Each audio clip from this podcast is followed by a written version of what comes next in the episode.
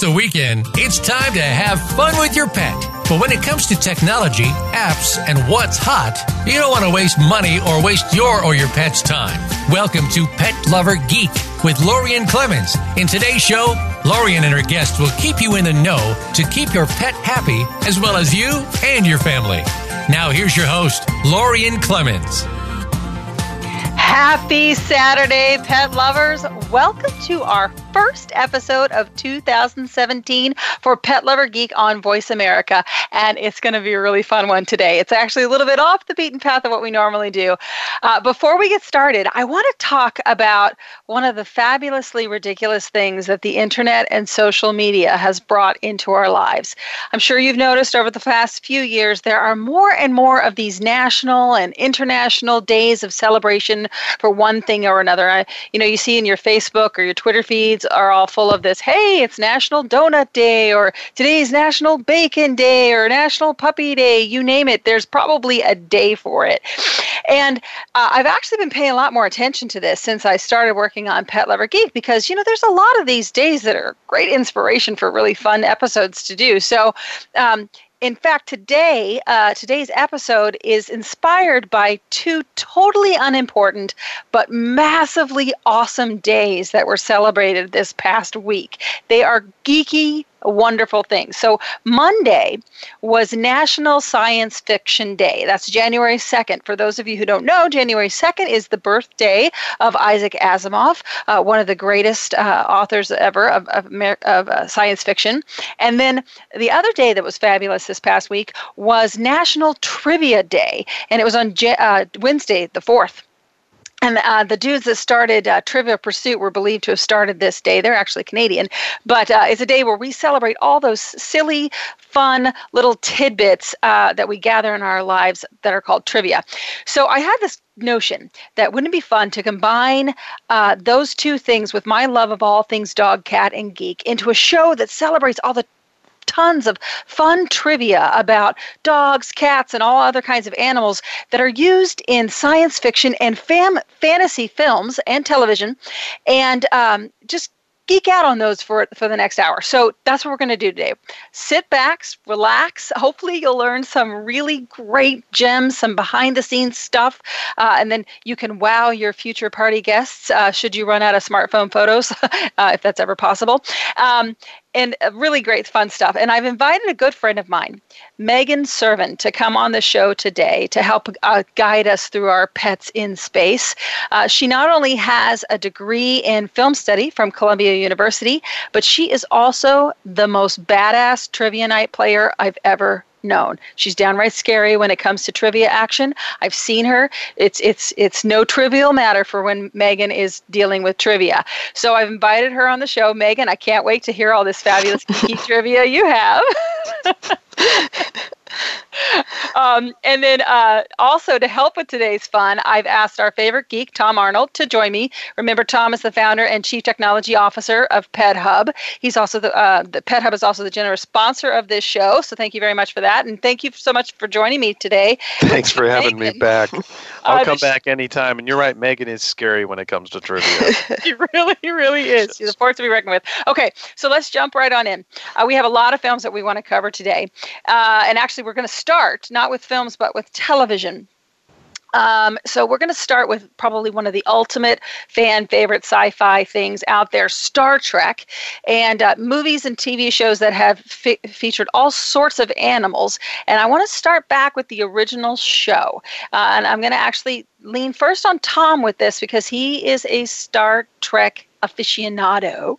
And uh, St- Tom, um, the first episode that Megan's got a little bit of fun trivia for us is Catspaw. Can you give us a super high level premise of what happens in that episode? Sure, Catspaw. So, um, uh, Kirk and his landing party, they go down to the planet, and it's all kind of eerie. It's like Halloweeny. It's a dark castle, and it's wailing witches and zombies and a black cat. And they soon learn that this is all under the influence of a wizard, and he's trying to bend them to his will. And they also learn that the black cat is a lot more than just a black cat. She's actually a witch named Sylvia, and the wizard and witch are explorers from another galaxy, and and uh, basically trying to um, make Kirk and Spock and his crewmates uh, their own little zombies of their own mindless uh, followers, and, and Awesome. it kind of goes from there. And they need to get out of it somehow. Right. Okay, cool. So there's a cat that's featured very prominently, obviously, in the cat's paw. Megan, what fun little bit of trivia did do you have for us from that episode? Well, uh, one of the roars from uh, the cat was and ended up being recycled as the trademark growl for Bowser in various games such as Mario Party and Mario Golf. I think that Random. is so random, so hilarious. So if you have any Mario fans, you can say, "Hey, do you know that that growl is from the original Star Trek series?" That's awesome. And I have I have a fun little bit of trivia from the original Star Trek series too, Megan. I don't know if you know this one or not. Tom, you remember the episode called Enemy Within? Yeah, yeah, actually. It's it's got a uh, uh, this creature in it called Alpha. Alpha one seven seven. I think. Or yeah, something. yeah, yeah. yeah Oh my so god, I'm a geek. Random like that. Yeah. Okay, so I have two fun trivia questions. I want to see if either of you uh, know the answers to these. So first, you know, if you've seen the episode, you know, it's this fluffy, cute little tan mutt dog uh, that was on the actual show. But what type of treat creature did the script actually originally call for? Uh, and and they had even filmed uh, a teaser with Kirk uh, holding this type of creature. What what what was it? I don't know. Tom, do you have any guesses? Uh, I don't. I'll take a wombat for one hundred dollars, Alex. no, no, no. And, and I, okay, no, this is hilarious. It was actually supposed to be a sheep-like creature, and they had had this stuffed animal that kind of looked a little bit like a sheep, and they had uh, used it to do this teaser. But then they realized they couldn't figure out how to make it work for an actual animal to be living in the episode. Oh so even though they pre-filmed the teaser, they turned it into this dog-like creature that we all come to know and love that looks like a little unicorn uh, thing. Okay, so. That's totally random. But here's the second trivia question What episode of uh, Star Trek featured the mounted head of Alpha 177? oh. All right, you're losing serious geek cred with me. I'm sorry. right. Sorry. Wait, wait. This wait. This was the this is the the Trelane, the guy who ends up being Yes. like you know the Yeah. child. The you know Yeah. okay now Trelane. You know he's basically Yeah. you realize he's a kid. Yes. Okay. So Trelane, exactly, Tom. That the episode was called "The Squire of. Gothos," and he has all these weird things in this castle, and he kidnaps the crew to play with them. And one of the things you see very briefly on the wall is the mounted head of that little dog. Geek. So Make it drop. All right, now Megan, I know you have some other really fun uh, trivia that was from the later series of Star Trek World. Uh, tell us about the pets from both Next Generation and Enterprise. Uh, well, on Next Generation, uh, if you remember Patrick Stewart and Brent Spiner's character, they both had pets. Uh, Patrick Stewart, ha- uh, Captain Picard, had the fish Livingston, and Data had a cat named Spot. Uh, they both hated their pets. Uh, Stewart, Patrick Stewart objected to the idea of keeping any life form in captivity, since the series argued for the freedom of every species. Uh, but Brent Spiner just hated cats in general, I and didn't know that. and uh, it, eventually Ronny Cox uh, ended up agreeing with Patrick Stewart, and uh, he decided that when uh, Picard uh, took command of the ship, uh, Livingston could go away. However, uh, there is uh, the fish has its own trading card in Star Trek: The Next Generation card series. And uh, as another fun fact, the fish was named after the show's line producer, David Livingston. Oh, that's Oh, that's cool. I liked the cat. I like Data's cat. I like how it devolved into a lizard. yeah. in and- one and- oh, here's an interesting piece of trivia about the lizard. So, so first of all, Megan uh, or, or Tom, what what was the gender of Spot, Data's cat? Oh, a girl. It was a girl, but at the original part of the series, uh, they they had thought it was going to be a boy, and uh, which is why I had the name Spot and everything like that. And then a later episode, she got pregnant, obviously, and had kittens. But when she devolved into the kittens, and, excuse me, into the lizard, she was wearing a pink collar, which I thought was really kind of funny. Um, totally random. All right, so Megan, let's switch gears a little bit. Uh, let's talk about the movie I Am Legend. Uh, for those of you who've not seen the movie yet, you really should. It's a great film, but prepare to be wrecked. Uh, I was completely wrecked when I saw this movie, and it's really because of uh, the relationship between Will Smith's character and the dog Abby. Really incredible behind the scenes stuff too about how that relationship was developed. Megan, can you tell us a little bit about that? Yeah, so uh, Will Smith really wanted to the relationship between him and Abby to seem real. Um, so before they started filming, Will Smith uh, went on dates with Abby so he could get to know her better. Oh, that's awesome! And didn't he like totally fall in love with her? He did. Uh, he he grew so enamored of her that he wanted to adopt her when filming was finished, but the dog's trainer loved her so much that uh, they couldn't give her up. And, and didn't the dog's trainer like find her like randomly right before they started filming? Uh, they did. Uh, they found her in a kennel, and Abby had the right look, but had never been trained. So the trainer, he only had a few weeks to get her up to speed. So the fact that he was able to to get her ready to film a huge blockbuster movie is is kind of crazy. And he had to do some really interesting things too to get her to do what he needed. Tell us about some of those. He did. So one of the things was, uh, in order to make her limp, um, obviously they don't want to hurt the animal, and they're also not allowed to do that. So what they did was they put a piece of tape on Abby's paw in order to to make her limp. Oh, that's awesome! I love I love hearing stuff like that because when you watch it, she's she's so pathetic when she's limping. You're like, oh my god! And to know that it's just a piece of tape, it makes me feel a little bit better. Apparently, I could be an animal trainer because I've done that to my cats and dogs. Yeah, that, I think we all have actually. And and tell us about the the zombie dogs that were in there. I thought that was an interesting piece of trivia too. Uh, so the movies, the zombie dogs, they were based on Mexican hairless dogs that uh, the trainer also owned. Oh wow, those are scary in the movie. I mean, I know that it's CGI. I know that they've you know done things to make the dogs look even scarier, but they're terrifying. So, like I said, if you haven't seen it, go ahead and see it. it but just be prepared to be wrecked. Remember, my favorite yeah. app is "Does the Dog Die?" and that will come in handy for that one. Um, very important app. Uh, let's switch gears just a little bit. Something much less depressing, a lot more fun. Harry Potter. Uh, Megan, uh, you sent me over tons of trivia about Harry Potter. So let's just jump right in. First film, tell us about the owls. Oh, by the way, I want to say real quick about the owls. It needs to be noted that it is illegal to own an owl in most parts of the United States, but it is perfectly legal in the UK where Harry Potter was set. Uh, I only mention this because there was a lot of people that were worried about that at the beginning of the film. And we are personally not advocating owls for pets. But Megan, you have a lot of interesting stuff about those owls. Yeah, so um, all the owls that are used in the film were actually shipped over from Massachusetts.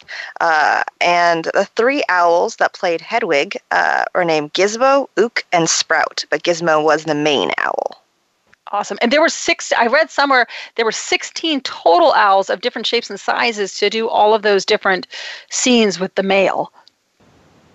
And and there was some other fun stuff from that movie too, right? Yeah. So, uh, for instance, Fluffy, the three-headed dog, his appearance is physically based on the Staffordshire Bull Terrier. Um, let's see. Uh, that's mostly my Sorcerer's Stone trivia. Um, moving on to Harry Potter and the Chamber of Secrets. Uh, Dobby's ears were based on an art department dog named Max that used to sit under the designer's desk. Oh, that's uh, awesome. I've seen a lot. Actually, I see a lot of Chihuahuas, and I'm like, oh my god, Dobby, keep going. um, unfortunately, on the the set of Chamber of Secrets, um, well, Emma Watson, who plays Hermione Granger, she had a pet hamster named Millie that she brought on set every day, and sh- um, shortly after shooting began, Millie passed away, and so the set department for the film created a specially made hamster coffin with a with a velvet lining and the name Millie engraved on the top. And the whole cast had a send off, a crew had a send off for Millie the hamster. Oh my uh, gosh. That's probably like the, the, wow. the biggest the biggest uh, funeral ever for a hamster. Probably, I believe that is what Emma Watson said. I don't think a hamster has ever had a better set send off. and then there was a lot of animals used in Prisoner of Azkaban too, right? There were. Uh, Prisoner of Azkaban actually has the highest number of real animals used in the series. Um, the bats that are seen flying around Hagrid's hut, those are real, and they're particularly challenging to train. Daniel Radcliffe Radcliffe noted that they uh, actually tended to urinate everywhere. Uh, oh my and gosh. in order to keep the bats under control, they had to use food rewards, especially banana. Oh, I didn't know that. Oh, so they were like fruit bats then?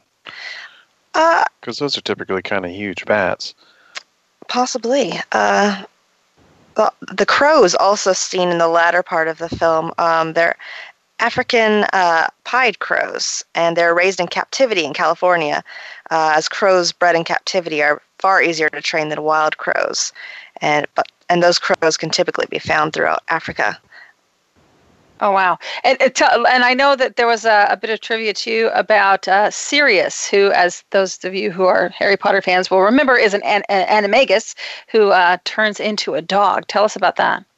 Uh, so Padfoot, Sirius Black's canine form, uh, was played by a Scottish deerhound named Claude. Um, let's see, and then also uh, talk a little bit about Crookshanks, Hermione's cat. Uh, it was played by two Persian red cats, uh, Crackerjack and Pumpkin. And the way they got them to look uh, particularly mangy, uh, if you remember from the books uh, and the films, Crookshanks is uh, not the most attractive of cats. Right. They would save the cat's shedded fur, they would roll it into balls and clip it onto the cats in order to achieve the appearance of Crookshanks. That's awesome.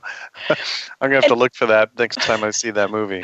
and didn't uh, I can't remember what movie it was in, but didn't one of the cats actually like run away? Actually, yeah, and that was Sorcerer's Stone, the tabby cat that was used uh, at, to play Professor McGonagall's animagus form, uh, ran away during filming and came back two days later, which is probably good news. Didn't have to find another cat. Totally, that cat needed a, a- a pet hub ID tag. there you go.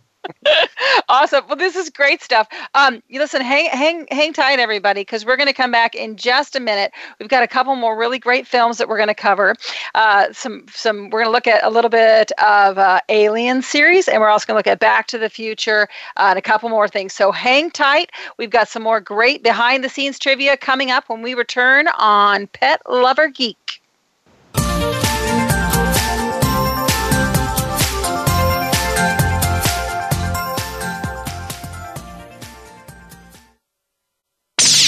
The Internet's number one talk station. Number one talk station. VoiceAmerica.com. Think of the world 50 years ago. Now think of this same world and how it'll be 50 years from now. Did you know that if the world's population continues to grow at its current rate, our children and grandchildren will only have 25% of the resources per capita that our parents and grandparents had? We must preserve the foundation of a quality standard of living. That foundation starts with Go Green Radio. Join your host, Jill Buck, for Go Green Radio every Friday at noon Eastern, 9 a.m. Pacific on Voice America. Tune in each week for Monica Phillips and Powerful Conversations. This is a thought provoking show for business people, leaders, and entrepreneurs. We'll feature today's thought leaders and industry trendsetters from across several locations and industries. Give yourself permission to be inspired and live a fulfilling life. Be sure to listen to Powerful Conversations live every Tuesday at 9 a.m. Pacific Time, 12 noon Eastern Time on the Voice America Variety Channel. You count. Tune into Inner Revolutionary Radio and join the spontaneous wave of people all over the planet who, like you, are changing our world from the inside out. Follow the movement. Meet guests who are shaking things up. Call in and gain insights and courage to empower your own voice. Large or small, your part counts. So join us. Co-hosted by Beth Green and James Maynard, Inner Revolutionary Radio airs live every Thursday at 3 p.m. Pacific Time, 6 p.m. Eastern on the Voice America Variety Channel. Streaming live. The leader in Internet talk radio. VoiceAmerica.com.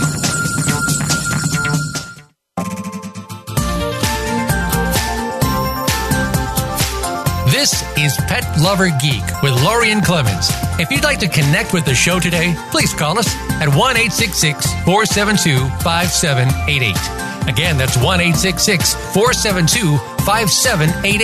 Feeling shy? You can also send an email to petlovergeek at gmail.com. Now, back to the show. Welcome back to Pet Lover Geek. Today we are digging into that fun, geeky trivia from the world of pets in sci fi and fantasy films and TV. As Tom uh, Arnold mentioned in a break, we are having high geek factor today. Um, and today we're going to go into another movie uh, film series that is most beloved by geeks from around the world. And I'm talking about the Alien series. Uh, and, and for those of us who, who love uh, sci fi, but who also hate seeing animals hurt, this is a this is a series of much angst for me personally. Um, now, Jones the cat was a prominent part of the first film. Uh, she, uh, I had serious uh, heart palpitations throughout the film uh, watching for her um, but uh, it all ends up well for her but megan tell us some really great trivia that you dug up about jonesy so uh, basically in order to get jonesy the cat to react fearfully to the descending alien uh, they had to take a German Shepherd and they placed it in front of him with a screen between the two so the cat wouldn't see the German Shepherd. And then this, they would suddenly remove the screen in order to make Jones stop advancing and start hissing. Um, also, another wow. fun, uh, fun bit of trivia. Uh, so the first day that they shot a scene involving Jonesy, Sigourney Weaver's skin started to react really badly, and so she was horrified because she thought, "Oh man, I must be allergic to cats, and uh, it's going to be easier to recast me instead of finding four more identical cats that will uh, that are trained to work on a film." Uh, and it, some more Sigourney Weaver trivia. I think her only previous credit to the before this film was like tall woman at party in Annie Hall. So she didn't really have. Uh, so was she allergic to cats then, or was she was not else? allergic to cats? Actually, she was allergic to the glycerin that had been sprayed on her skin that was used to make her look hot and sweaty. Oh, so, I have that same problem. Uh, and they they had four cats that played Jonesy, right? They did, yes. And they were were they all male or female? Do you do you know? I'm not sure actually. I think I think I read somewhere that, that, that even though Jonesy is supposed to be male, like all the cats were female or something like that. Which because you know women are are quicker learners than men. Mm-hmm. um, now, um, I, have to say that that again, does the dog die is, is a lifesaver for movies like Aliens, but Jonesy Jonesy does make it. However, uh, the next bit of trivia that you're going to share with us from this series comes from Alien Three, and I have to tell you, uh, it's the least favorite of my series. I I almost walked out of the film because of what happens to the dog. at the beginning of the film. I'm so not tell- remembering this. What happened? Oh, Megan, tell us a little bit about the behind the scenes uh, from from the what happens with the dog. Uh, so the dog in Alien 3 is a Rottweiler, um, from which the alien emerges from the Rottweiler, and uh, they had to have part of the dog's face shaved in order to indicate where the face hugger had gripped him, um, so they could, you know, do all the uh, CGI and uh, creature design stuff later on in order to make sure that the dog was was comfortable. Um, also, originally um, they used an actual dog in an alien costume, uh, even though they ended up using um, a rod puppet uh, for the alien that hatched from the dog.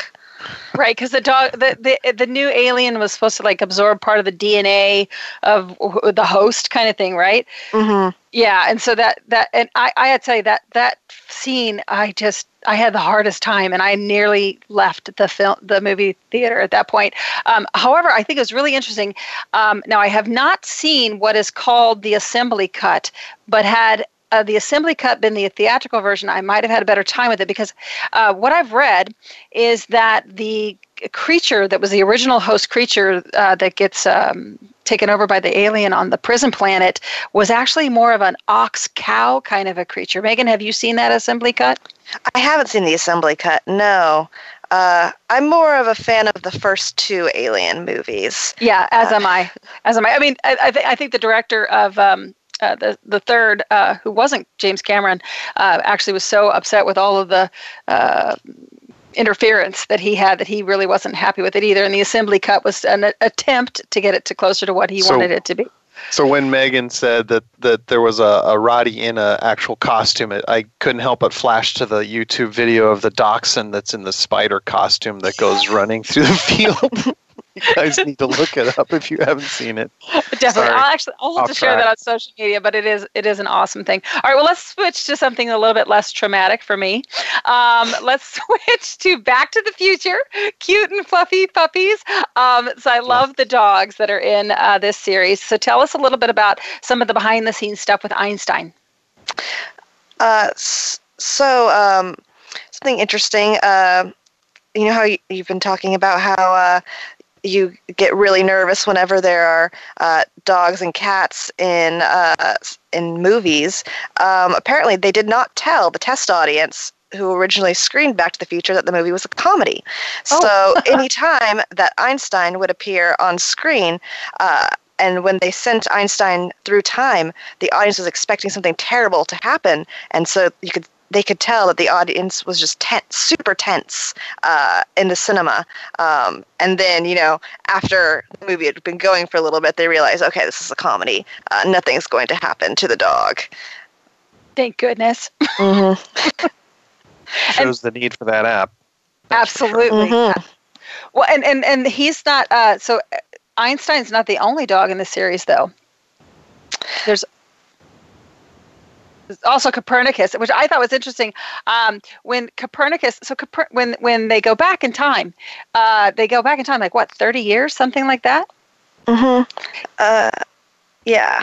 Yeah, and it shows it shows that there's a dog that looks exactly like Einstein, and they don't really talk about it in the first film.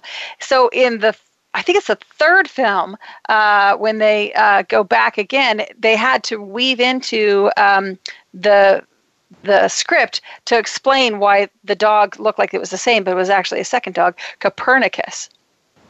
I don't remember what kind of dog that was. What kind of dog was Copernicus? It's like a, a mangy mutt kind of, I think, a Benji dog uh, type of a thing. Um, but Megan, what else can you tell us about the Back to the Future stuff? So originally, uh, they wanted the dog in the original script of the film. It was going to be a chimp named Shemp, and Doc Brown was going to be Professor Brown. Uh, and Sid Sheinberg, the head of Universal Pictures, was just like, "Yeah, we're not doing that. I don't like that idea. It's going to be Doc Brown, and it's going to be a dog named Einstein." Uh, he also made a couple other little changes, like uh, Marty's mother's name had originally been uh, Meg and then Eileen, but he insisted it had to be Lorraine because Lorraine was the name of his wife, Lorraine Gary. Um, but his argument for changing the, the chimpanzee to a dog was that no film with a monkey in it ever made money, uh, even though right before then uh, Clint Eastwood had had uh, the very successful Every Which Way But Loose and Any Way With Any Which Way You Can. Uh, but Shine, movies. um, Sheinberg said that oh no th- that monkey was an orangutan not a chimp so it's it's not going to make any money That's that's hilarious. Whatever. Keep it simple at the end of the day, right? Yeah, exactly. Everybody loves a dog. Mm-hmm. Exactly. All right, Megan, I know you found a lot of really great trivia from a lot of movies that I haven't brought up yet. So tell us some of your your very favorite stuff that you found out there. uh, so i'm going to talk a little bit about uh, the dog in mad max 2 the road warrior um, like uh, abby from i am legend uh, max's dog was actually uh, the dog they found was saved from being euthanized uh, in a kennel um, one day before he was about to be put to sleep, uh, members of the crew had visited the shelter he was at looking for a pet to cast, and they had seen a number of dogs. Uh, he uh, stuck out immediately because he had picked up a rock off the ground and was just playing with it like a toy. And they realized, oh, this is a dog that can have, you know, a presence, and we could train him. Um, Mad Max 2 ended up being the only film that he appeared in. Um, and then afterwards, one of the uh, crew members uh, adopted the dog. Oh, that's awesome. What kind of Uh, dog was it again? Like an Australian Australian cattle dog. cattle dog. Okay. Yeah. Those are cool Uh, dogs. Smart. hmm Also, uh, because of the sound of the engines upset the dog, uh, he was. They made some special earplugs for him, so that way uh, he would be, you know, happy on set. Oh, that's awesome. You uh, you know you mentioned earlier uh, when we were talking about the Harry Potter stuff that that animals, of course, uh, cannot be harmed on set, and American Humane actually goes in and and monitors those things. I wasn't there some something from Men in Black uh, about the cockroaches. Yeah. So basically, whenever there are animals on set uh, on any movie. Uh, uh, filmed in the United States, the American Humane Society sends a representative uh, to make sure that nothing inhumane is happening. Um, and that included the cockroaches that were in Men in Black. Uh, so Will Smith is actually crushing mustard packets uh, instead of cockroaches. And at the end of the day, they had to count all the roaches and make sure none of them were missing. That's oh awesome. God, that is. I'm not awesome. a fan of roaches, but I am not a. F- I'm less a fan of animals being hurt. So that's good to know. Mm-hmm. Yeah, yeah, that's awesome. And wasn't there some other interesting stuff about the the bugs and stuff? Uh, the uh, something about the the the bug when he's when he kills. Uh, you know, there's a sound of a cat. yeah. So um, after the Edgar bug kills the Arquillians in the diner, he leaves the restaurant and walks down the sidewalk. And the camera cuts back uh, to the cats in the restaurant where we hear the cat growl. Uh, so the cat's growl is actually a sound effect from the zombie monster in the 1996 PC game Quake. Oh my God, that's hilarious. and, and what about uh, another Men in Black, uh, the pug, who was actually my favorite uh, character in the entire movie, Frank? Uh, so in Men in Black 2, they used the same pug uh, to play Frank, uh, but since the pug was now seven years old, they had to use makeup to hide the gray fur around its nose. Oh, I was really bothered in the scenes where Tommy Lee Jones was shaking that pug like a madman, and I was hoping, is that a doll? But I don't, I couldn't tell if it was or not. But it seemed like he was shaking it really hard. Is there any trivia on that at all? Uh, there isn't. Um, I actually. also- okay, go ahead, Megan. um, for Frank fans who were disappointed that he wasn't in Men in Black 3, uh, you can still see his picture in two places. Uh, there's a picture of Frank in, in Jay's apartment and a carnival poster at, uh, at Coney Island when Jay is pulled over. Yeah, and I read somewhere that that uh, Frank was quite wiggly, and so they one of the tricks that you use when you're doing uh, stage combat is that you let the actor that is actually being attacked lead the action um, for um, for you know when when violence is being put upon them. So they're actually doing the movement, and then the perpetrator is you know so Tommy's making- just guiding him, but yeah exactly. But dog's doing all the wiggling and shaking Frank's doing the himself. wiggles and stuff like that. Yeah, that's what I read. That that that Frank was a wiggle word, and they use that for that type of thing. Anything else, Megan? Any other great trivia that you uh, found in your? So, uh, going back to the Alien series, um, Prome- the the recent film Prometheus, um, the sound designer Ann Scibelli she recorded sounds of her pet parrot um, over several weeks, and then those those noises were used in the film as uh, beeps, alarms, and the cries of Shaw's alien offspring. oh, that's random. I love stuff like that. that is So really random. random. Totally random. Well, listen. Uh, if there, do you have anything, any other great things? I think that there was a Mr. Bigglesworth uh, bit of trivia that you found. There was. Uh, so, sec. Uh, according to the DVD commentary, the real name of the, the Sphynx cat used for Mr. Bigglesworth was Ted Nugent. As in nude gent. As yes, as a nude gent. That's awesome. Wait, I'm drawing a blank on Bigglesworth. Oh, um, um, Austin Powers, the Doctor Oh. Evil, right? He has the. Thank the- you. I was yeah. totally drawing a blank on that. There he is. I had to jump online and look. Okay, so last but not least, Megan, um, I'm going to ask you to talk about uh, the thing. Now, before we get starting to talk about the thing, uh, those of you who know me personally or who have read my blog know that this is one science fiction film that I abhor. Um, I've I've mentioned it before as as a, a movie that I literally walked out of. I have no idea how it ends uh, because of something that happens to the dog. The dog in a- lives. uh, no, you're wrong. It doesn't. I know it doesn't, Tom. I'm but trying to give uh, you hope. no, there is no hope. Um, but uh, Megan, I believe you had some interesting trivia, trivia that might, frankly, make me feel a little bit better um, uh, about what happens to the dog. So uh, the dog that was used in the film is named Jed. He's a half wolf, half Malamute, um, and was an excellent actor. Um, although the thing, I believe, is his only credit. Um, let's see. Uh, the dog, Jed, is not the dog that's in the beginning chase scene, though. That is another dog that they painted to look like Jed. Um, painted him. yeah.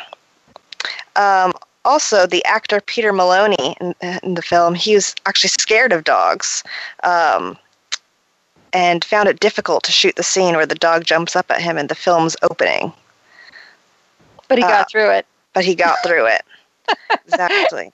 And they still they still ended up the poor dog ended up turning into the thing, but that's okay. All right. Well, uh, tell you what, what we're going to do is we're going to wrap up this segment here. Thank you so much, Megan, for sharing this fabulous trivia with Thanks us. Thanks for having me. Uh, um, folks that were listening, you've got some now some really random information that you can share with your friends at parties.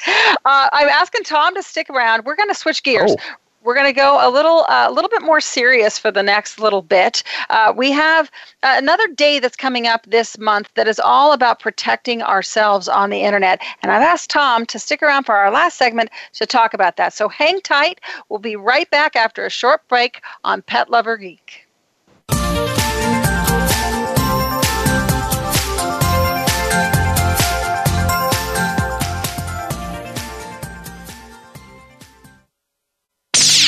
The Internet's number one talk station. Number one talk station. VoiceAmerica.com. Tune in to The Patricia Raskin Show on VoiceAmerica.com every Monday at 2 p.m. Eastern Time and 11 a.m. Pacific Time. This is the program that helps you turn obstacles into opportunities, challenges into solutions, and find answers to tough questions with the award winning powerhouse voice of radio, Patricia Raskin. So tune in and call in to The Patricia Raskin Show, Mondays at 2 p.m. Eastern Time and 11 a.m. Pacific Time, right here on the Voice America Variety Channel. Why do some people seemingly make the same mistakes when it comes to love and relationships? What is the best way to find love? Make a visit each week to Destination Love. Host Shelly Pumphrey will bring what you need to know to find love. No, it's not about the next fad, dating site tips, scoring the first date, or looking your best. Rather, it's empowerment, knowing that your authentic self works best and the science behind finding love. Destination Love is live Wednesdays at 9 a.m. Pacific, noon Eastern on Voice America Variety. Conservation starts with us. Learn about environmental concerns each week when you tune in to Our Wild World with host Ellie Weiss. Our show centers on Africa each week and what's being done to save our wildlife, ecology, and ourselves. However, we'll also discuss what's going on closer to home. And most importantly, we'll let you know what can be done in our own backyards by featuring guest experts and featuring your questions and answers. Listen every Monday morning at 8 a.m. Pacific Time, 11 a.m. Eastern Time on the Voice America Variety Channel. Stimulating talk gets those synapses in the brain firing really fast. All the time. The number one internet talk station where your opinion counts. VoiceAmerica.com.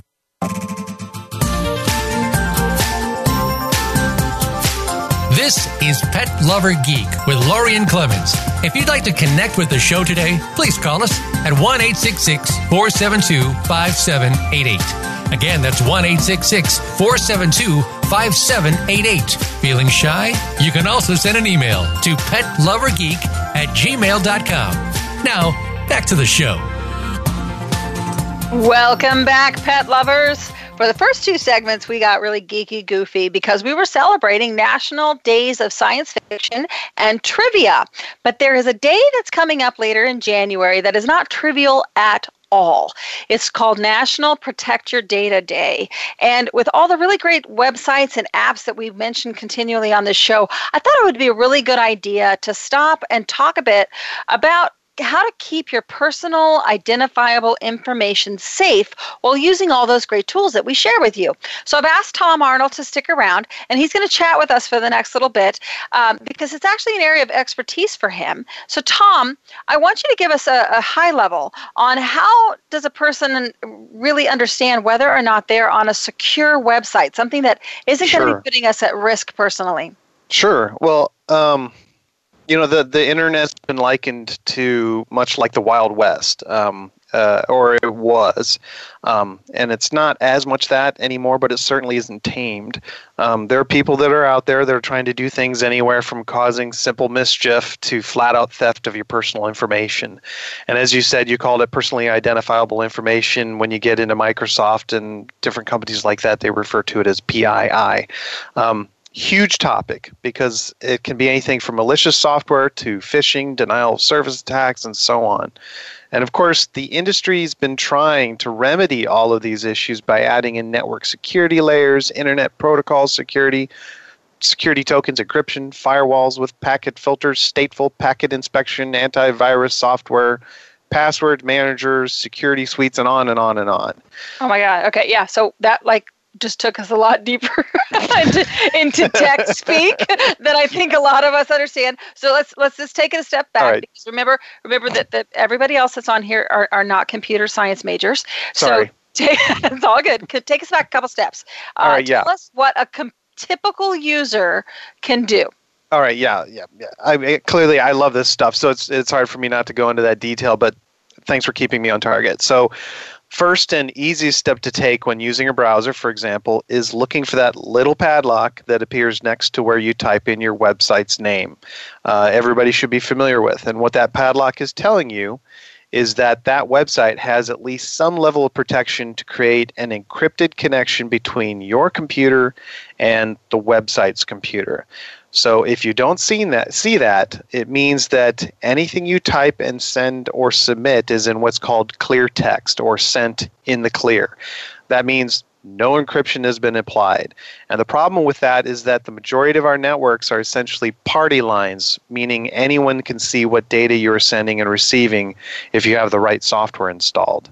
Right. So it's like you're in a long hallway with a lot of open doors, and then I yell down to you, hey, here's my email address. And oh, by the way, my phone number. And oh, here's a credit card so you can buy me that thing. And then I, I think that other people are ignoring me because I said, hey, Tom, but in reality, they could write down everything I yeah. just said. Yeah, exactly. That's a great example. Um, now, you yelled if you yelled something like that down the hallway in our own made up language or even if uh, even if somebody did try to listen in then they wouldn't know what we were saying to each other. That's the encryption part. Right. So with the padlock icon on your browser, that's telling you that your computer and the website's computer have established that encrypted connection with each other. All the major browsers support this too, including Firefox, Internet Explorer, Microsoft's new Edge browser, the uh, uh, Google Chrome, and so on. It's referred to as an SSL certi- certificate, a secure socket layer. Sorry, and it's purchased by um, by the website and it's from somebody uh, who is doing what's what's called an, a certificate authority. And you can click on that padlock if you're really curious about it, and you can actually see where the website purchased that SSL certificate from. I, I got to ask you something. Who, who gives these certificate authority places the authority? Do, do they just trusted entities or what? Right. It's it's well, it's there's a number of them out there. There's DigiCert, Rapid SSL, Symantec, Comodo, GoDaddy, and Trust, TrustWave, Global Sign, and things like that. And so, yes, there is there is a, a, national authority, and it just popped out of my head.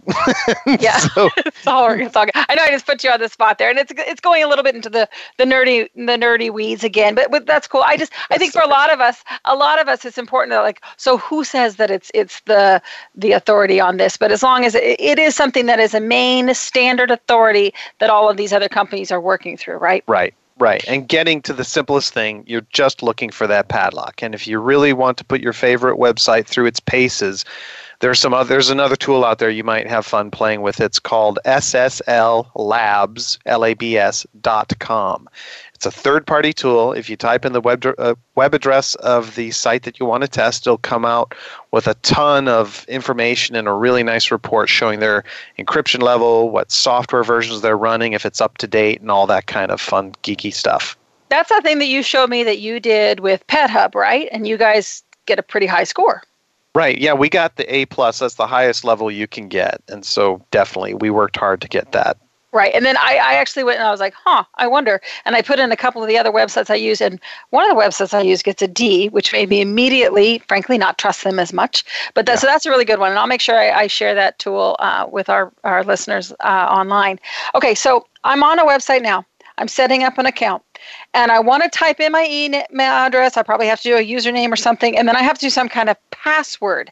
And a lot of these ones they show you, you know, uh, you know, poor, fair, good, strong. Some of them won't yeah. even let you put it in unless it's strong. So, what do I need to do to make that strong password? Right, and I've actually been surprised by some of these sites where I can type in one password on website, one website that says strong, and I can go to another one that says really weak, and it's the same password. So uh, the the longer and less predictable, the better. So don't use personal information that people can figure out by having a conversation with you. Um, this is what they call social engineering. So where they can actually casually work into a conversation your mother's maiden name or what the street was that you grew up on or the city you were born in, you or know, your pet's name, or your pet's name exactly. you know, pick something that's unrelated but that you can remember. So like, and, and I've also, uh, I use personally um, with my random words, uh, substituting letters uh, and numbers, like right. a, a, zero for an O and a right. one for or an L. one for an L. Right, exactly, or a dollar sign for the S, that kind of thing. Um, that can definitely help put up roadblocks for the casual person who's attempting to guess your password. But if it's just a single word, with those substitutions, that's the first thing a hacker will try. And there's a lot of these password cracking programs that are out there. And what they do is they cycle through common words found in a dictionary because you can, you know, it's pretty easy to find uh, those kinds of words and then just cycle through it, attempting all the variations on capitalizations of the letters, on doing a letter number, punctuations, mark substitutions, things like that. So a single word is bad, even if it's like a really long supercladio, you know, super califragilisticexpialidocious yeah. word. I mean, even if it's like some huge long word. Even if it's that quite atrocious, yes, it's it's a known quote unquote word. So. Experts suggest using phrases or creating your own compound words. Another approach is taking an obscure phrase you can remember and using the first letter of each word from that phrase. So, I love Pet Hub uh, would become ILPH, but I suggest a longer phrase. You can even throw in some numbers, upper and lowercase letters, and punctuation marks as as you do um, to make it more interesting. But at the end of the day, the longer the password and the more random it is, the harder it is to crack. And the trick is making sure we can remember it when it's time to type it in. Right, like I love Pet Hub. Nice plug there. um, um, so, um, so I can even use phrases from like movies or favorite poems or something like that. So, a dark and stormy night, or Houston, we have a problem, or yeah. some something else like that. Exactly, exactly. I've even seen people use a word or phrase that's easy to type, but they shift their hands on the keyboard slightly so that the letters they're typing make no sense, but they're touch typing their word or phrase, but intentionally in the wrong hand position. Hmm, that's right. Interesting. And, and, and about your sh- point earlier about social engineering, um, it doesn't always have to be a conversation someone has with you to get that data, does it? No, no, it doesn't. I'm shocked at how much people put out the put out about themselves on sites like Facebook, uh, and I, you know, I've been guilty of doing that very thing myself. I mean, you see it in the news all the time about how people talk about being on vacation, for example, mm-hmm. and their public profile shows their address or a way uh, to figure out their address. Oh yeah, and I've also seen people showing pictures of themselves at their brand new house, and it's got their house number behind them. exactly, exactly. That's perfect example. Now, how to tra- how this translates to pets is having a photo that shows their ID tag with the person's name and phone number on it. Mm. That's not needed in a photo. So it's worth fuzzing it out, or if it's easy to do at the time you're taking the photo, adjusting the tag or the collar. And a quick quick side story on this is when we're uh, when we were first starting Pet Hub and we are getting feedback from people about their current ID tags, we found that younger women didn't put their phone numbers on pets' IDs. Um, uh, because and instead they'd put like a, a, vet's or a friend's number on the tag instead. And this was to avoid what we came up with her, the term as being the creepy guy in the dog park scenario where a strange guy comes up to them pets their dog while reaching down and getting the phone number off the id tag. Uh, yeah that's super creepy. Yeah. Yeah yeah, and, and because not only has my dog's name, he has my phone number, and and if if at any point of the conversation he introduced himself, he might even have my name too, and then ye. Yeah, exactly. He's got all that information from a very simple conversation and reaching down and looking at your ID tag, and that's why we were really careful to make sure people can show or hide whatever information they want uh, to on their PetHub ID tags while also keeping it encrypted and protected. So even if the phone number is hidden when the tag is scanned, uh, our call center can see the multiple emergency numbers that you put on there for your you know your neighbor or your siblings or your spouse, and we won't give that information out. And instead, we bridge that call. We make a connection between the person who found your dog and then the person who answered the phone off of your mm-hmm. safe list. Mm-hmm. And um, so that's that's basically how we do that. Well, and that, that brings up a really good point, Tom, because like things like Pet Hub or, or, your microchip company or any of those things that are to get the pet home, obviously you're giving some pretty personal identifiable information to those companies because they're getting your dog home. So they have a lot of your you know address and phone information. Right. so what kind of information though let's say to take out the stuff that's trying to get your lost pet home. What kind of information should you be expected to give to a web- website? Or more importantly what shouldn't i provide to a website that for my pets? Right. It like anything it always comes down to common sense right? So it comes down to just thinking through why do they really need this information from me? And mm-hmm. if i agree that I think that that makes sense for them to have that information about me. Um, for example, I cannot think of why a pet site like ours or anyone's would need my social security number. Mm-hmm. Um, I do think, as is the case with a service like Pet Hub, that they need your phone number and the numbers of others who are fellow caretakers of your pet. But it comes down to making sure that you feel comfortable with that website, looking at their privacy policy, which is usually found in links at the bottom of the page, things like that. How are they going to use that information? And we're very clear that we only use the phone numbers and things to help a pet get home, that, that we can reach people quickly.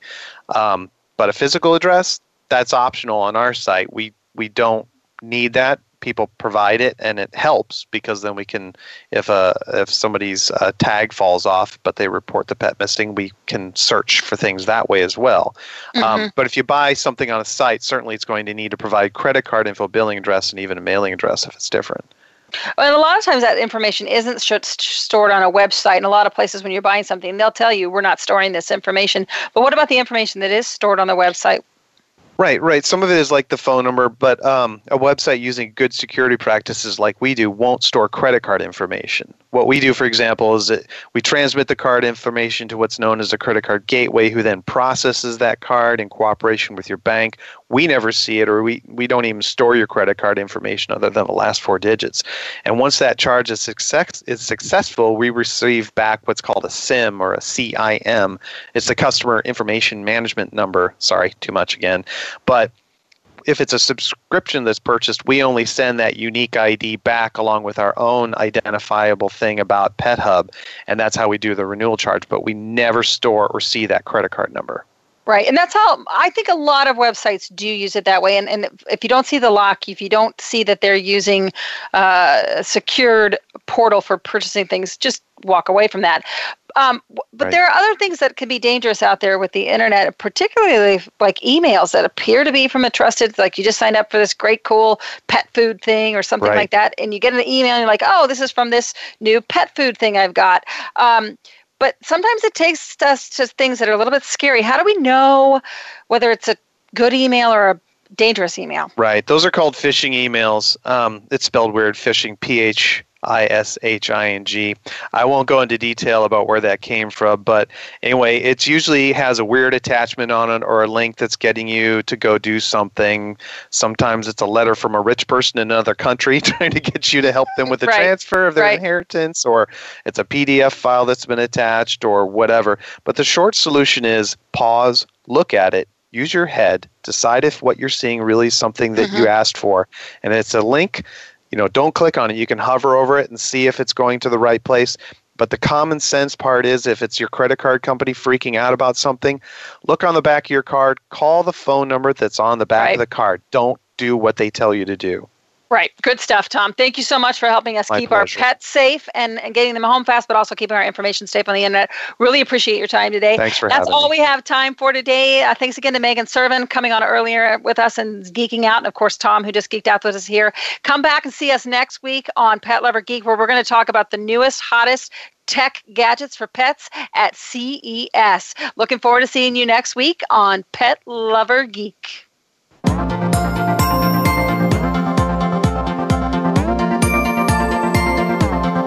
You for tuning in this week for Pet Lover Geek.